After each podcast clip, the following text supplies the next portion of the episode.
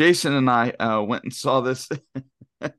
we saw FNAF, and that's for the. I just want to know. I call it FNAF because you know I'm hip. I'm I hip went and saw it on Friday night uh, uh, by myself. Just want to remind you of that because I did not receive an invitation to Please, to please the- tell me. the party. So I mean, it was great. A Friday night at I don't know what time was it, nine forty-five. and it was like a packed theater, right? It was packed. Uh, a fight broke out at one point, so that was cool. Yeah, so uh, I appreciate the invitation. It just It was- happened. I know it always just happens. Just happens. Yeah, it does. It does. I'm s- I'm sorry, Fields. Listen, Just happens. You, you're- guys text each other, and it just happens. You say yes. Let's go Thursday at seven. It's true. It's true. Dinner beforehand. Part of Uh, it we, like, we we actually did do dinner beforehand. Nope. See, see. Look at this. I'm gonna make him an offer he can't refuse. I see dead people. Hasta la vista, baby. You can't handle the truth. I think this is the beginning of a beautiful friendship. Okay, guys. So Five Nights at Freddy, FNAF. This is a movie with a massive, massive following. Freddy, Bonnie, Chica, Foxy, uh, and the FNAF. You know, the FNAFers are. Uh, I mean, th- they're they're serious and they're hardcore. Uh, okay, so something that's interesting about this movie is I think that a lot of times people might see the trailer. Oh, it's a game. It's a movie about a game. It's you know a you know suspense or horror film, if you will. It's PG thirteen uh the the violence is is a lot of times off camera so this movie is very similar to uh nightmare on elm street where it deals a lot with the idea of dreams versus reality and this movie in particular we're going to get into some spoiler stuff so here just you know just a heads up. Uh the idea that dreams and reality uh can actually that there's mixture between the two that they overlap that what happens in the dream world can become reality and what happens in the real world can become a dream. And the fact that uh, by interspersing with those you're able to you know connect with the spirit world as a believer what should be our thoughts in regards to that is should we try and communicate with the spirit world should we not try and communicate with the spirit world yeah, I, I think uh, very, very early on we see in the Bible um, just the the prohibition against consulting spiritists and uh, and trying to go that route. The only person that I can think of that has uh, tried to connect with the spirit world in order to gain insight um, is uh, what comes to mind is Saul as he tries to uh, talk with Samuel uh, right before the battle with the Philistines. Um, and uh, and again, you know, prohibition against that. Um, and I think dreams are one of the most subjective realms that you can um, you can imagine, um, and things that you watch or even uh, you can incorporate sounds uh, that happen, you know, as you sleep into your dreams, things like that. Um, you know, just an interesting dynamics with that. That just I wouldn't feel confident in giving any major um, any major credence to someone's dream that uh, you know maybe God spoke to them or some angelic realm or things like that. Um, I think there there are instances in Scripture that that happens um, where God speaks to prophets and uh, things like that through visions. Um, and even probably the most popular dream in Scripture would be Nebuchadnezzar's dream of the statue, uh, in which it God gave Nebuchadnezzar a glimpse into the future, uh, but even his um, so-called wise men couldn't figure it out. Right in Daniel chapter two, Nebuchadnezzar basically tells his wise men because he didn't trust them and he didn't trust their interpretation. You got to tell me not only the interpretation of the dream, but also you have to tell me what the dream was, right? And there's like, this is too difficult. This is crazy, right? And, and then you have, then he's going to threaten to kill all of the wise men in all of Babylon, and and that gets to Daniel, and and Daniel goes to the Lord uh, and asks for um, knowledge, right? And asks for the um, the the interpretation of that dream, and and even when he gets that interpretation, uh, Daniel says this in Daniel two: "Let the name of God be blessed forever and ever, for wisdom and might belong to Him, and He changes the times and seasons. He removes kings." And establishes kings. He gives wisdom to wise men and knowledge to men of understanding.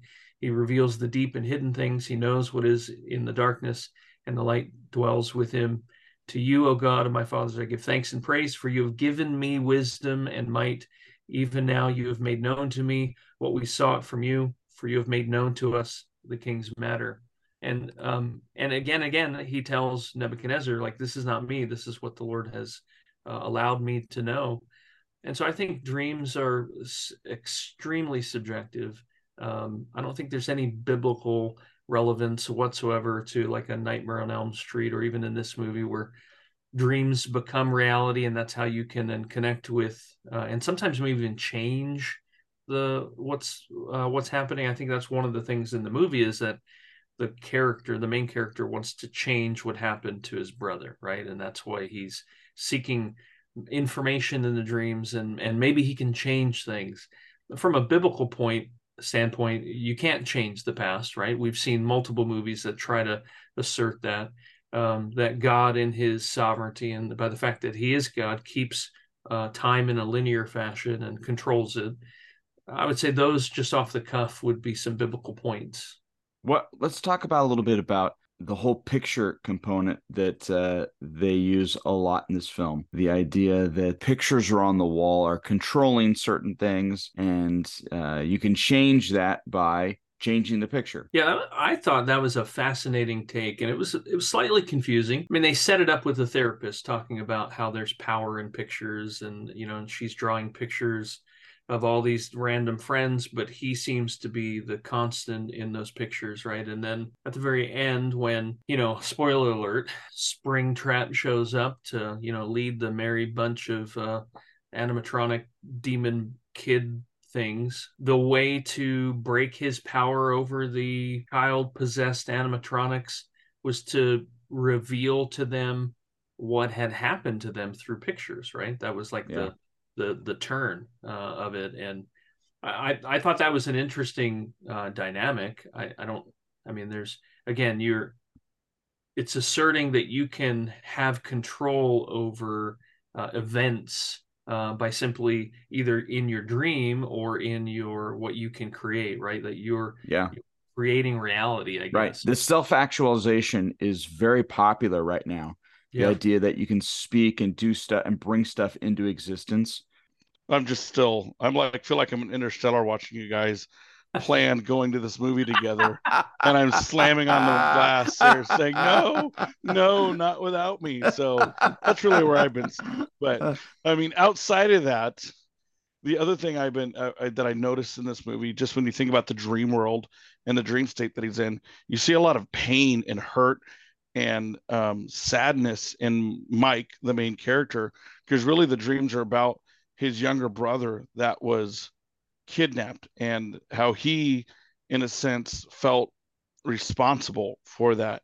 And it was the dream was always him trying to find out who this was because I think he felt like he could still go find his brother one day if he knew who this person was that, that kind of that kidnapped his brother um, so I thought that was, you know, something that we see.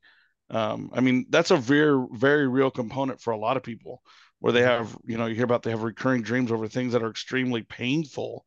Um, and, and it's something that's very real and very human. And obviously they um, found a way to incorporate also other things within the movie, the other children within the movie, and how that dream was used to help him understand you know the other kids that were being experienced inside you know the inside of freddy's and I, I think as well like when you you look at what was happening with the main character michael and he he's given a choice uh, towards the end of the movie and if he can if he gives up his little sister he can then spend time with his mom and dad and little brother but the only way he spends time with them because he he can't bring them back to life is in this dreamlike world, right? And so it's it's I think uh, it's not real. Attract- yeah, it's attractive to people uh, mm-hmm. to live in in fantasy, and I think that that's why you see a lot um, of struggles in the real world is because it, it's not like the fantasy world. You can spend hours and hours and hours in a video game uh, being um, you know kind of investing your life and and and being in a make believe uh, era uh, type of thing or in your head in your dreams in your your your thoughts those kinds of things and i think what what the movie does show is just the the reality that you cannot change the past you have to deal with it and you have to move forward. Um, and i think from a biblical perspective right we know who controls uh, time and we know who shapes things and brings things into our lives to help grow us and make us who we are uh, and and uh, sanctify us in, in a lot of different ways. And, and so i think there's the uh, there's just it seems like hollywood keeps showing some of the same themes of a longing to change what's in the past and the ability to do that. And rather than moving forward with what you know life has um, has has happened and and you learn from it and you move forward well, even in the most and so much of that is is built around regret right? Yep. Mm-hmm. and if again as as christ followers i think you know we know that we've been forgiven. Well the world doesn't have that exactly. right? And so they they have to then on their own try and come up with some way to go and fix yeah. whatever they've done in the past. Or cope. Or cope. Exactly. Yep. sure.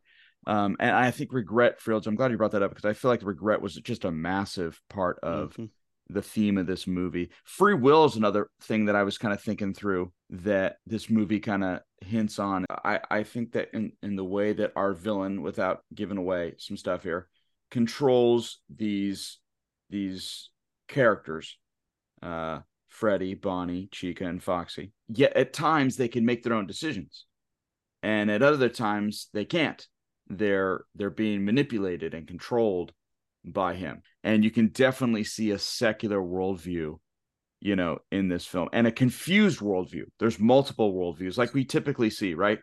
Yeah. Um, and, and that's because uh, back to the idea that when somebody who doesn't know the truth is writing these things, they're grasping at straws. And so, you know, they're trying to pull in all this different stuff to try and make sense of what they can't make sense of. Uh, and so I think that's why, especially with this movie, there was there was there was stuff within the way that the world, you know, we talk about world building, that the way that the world operated that didn't make sense to me. Oh yeah, yeah. I, I had a lot of challenging thoughts of like trying to connect and make uh, make those things because what you have is you have a blending of different things, like for instance, the um, the spiritual aspect of these children who have been murdered right function more like demons mm-hmm. in that they possess these animatronics and then murder right and kill um, type of idea and and so you have like there i mean from a biblical perspective right our our spiritual aspect of who we are uh, contains no power to to haunt to possess to to do those things.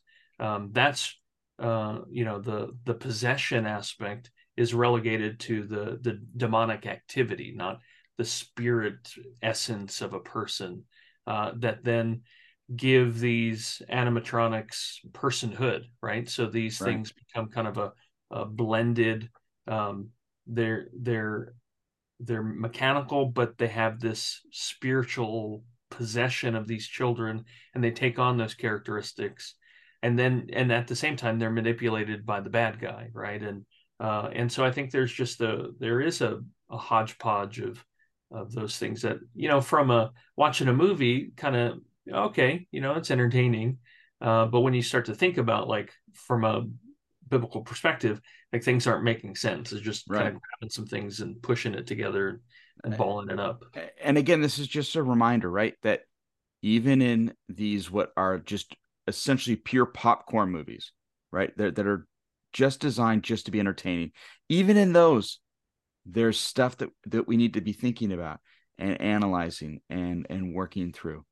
One of the one thing I just kind of tying back to your question of free will, I think at the end of the day, when you look at it, even you look at you know Mike's regret that he had. You know, even as you look, one of the things he kept reliving was how he was looking for the frisbee rather than looking right at his brother, right? And his brother went missing, and so he's trying to relive this decision and living in the regret that he didn't make a different choice. And then regret really is later on looking at something in the past, right? And saying, I realized I made a wrong choice there and there were consequences for that, right? So you made a choice. But the hardest thing that we have to grasp, and as believers, right, it's one of the hardest things that you have to grasp is that God had a purpose in this. This was all a part of his plan. So, yes, you made a mistake, and sometimes you just had evil done on you. It wasn't even, in this case, it wasn't even like Mike made a mistake, but ultimately it was all a part of God's plan. And sometimes I think the world can say that's just a cop out, right? But the reality is, it is part of God's plan. Yeah, I feel like in in all of the movies that try to unpack some kind of changing of the past, it is always done in a world without God. Uh, so there's the potential slash ability to be able to go back in time or somehow go into access the dream world and w- whatever it is to to change things that uh, you don't like or that are tragic. And and again that's that's operating in a world system that uh, that God isn't the one who is moving history along in events and and and uh, in control. And so as believers I think one of the ways that we you know coping is not I don't think a, a correct word. I think being able to handle uh, the past of the of actions and things and consequences and tragic situations I think as we look to the one who is in control and who has brought these things and allowed these things to happen in our lives to help shape us to help conform us to the image of his son. Uh, you're, we're reminded of romans 8 28 right that god causes all things to work together to conform us to the image of his son and um, and help us in that way. Like that's where we move toward and we say okay like if we could change the past we would we would right? But we can't. And it's really not even healthy to think about that. What it what's healthy what's biblical is to think through um, how is god using this to draw me closer to him and to change me more and more into christ likeness Thank you for listening to Real Profs, a production of the Center for Thinking Biblically. To support this ministry, please visit thinkbiblically.org backslash donate. To learn more about the Masters University on campus and online undergraduate and graduate programs, visit masters.edu.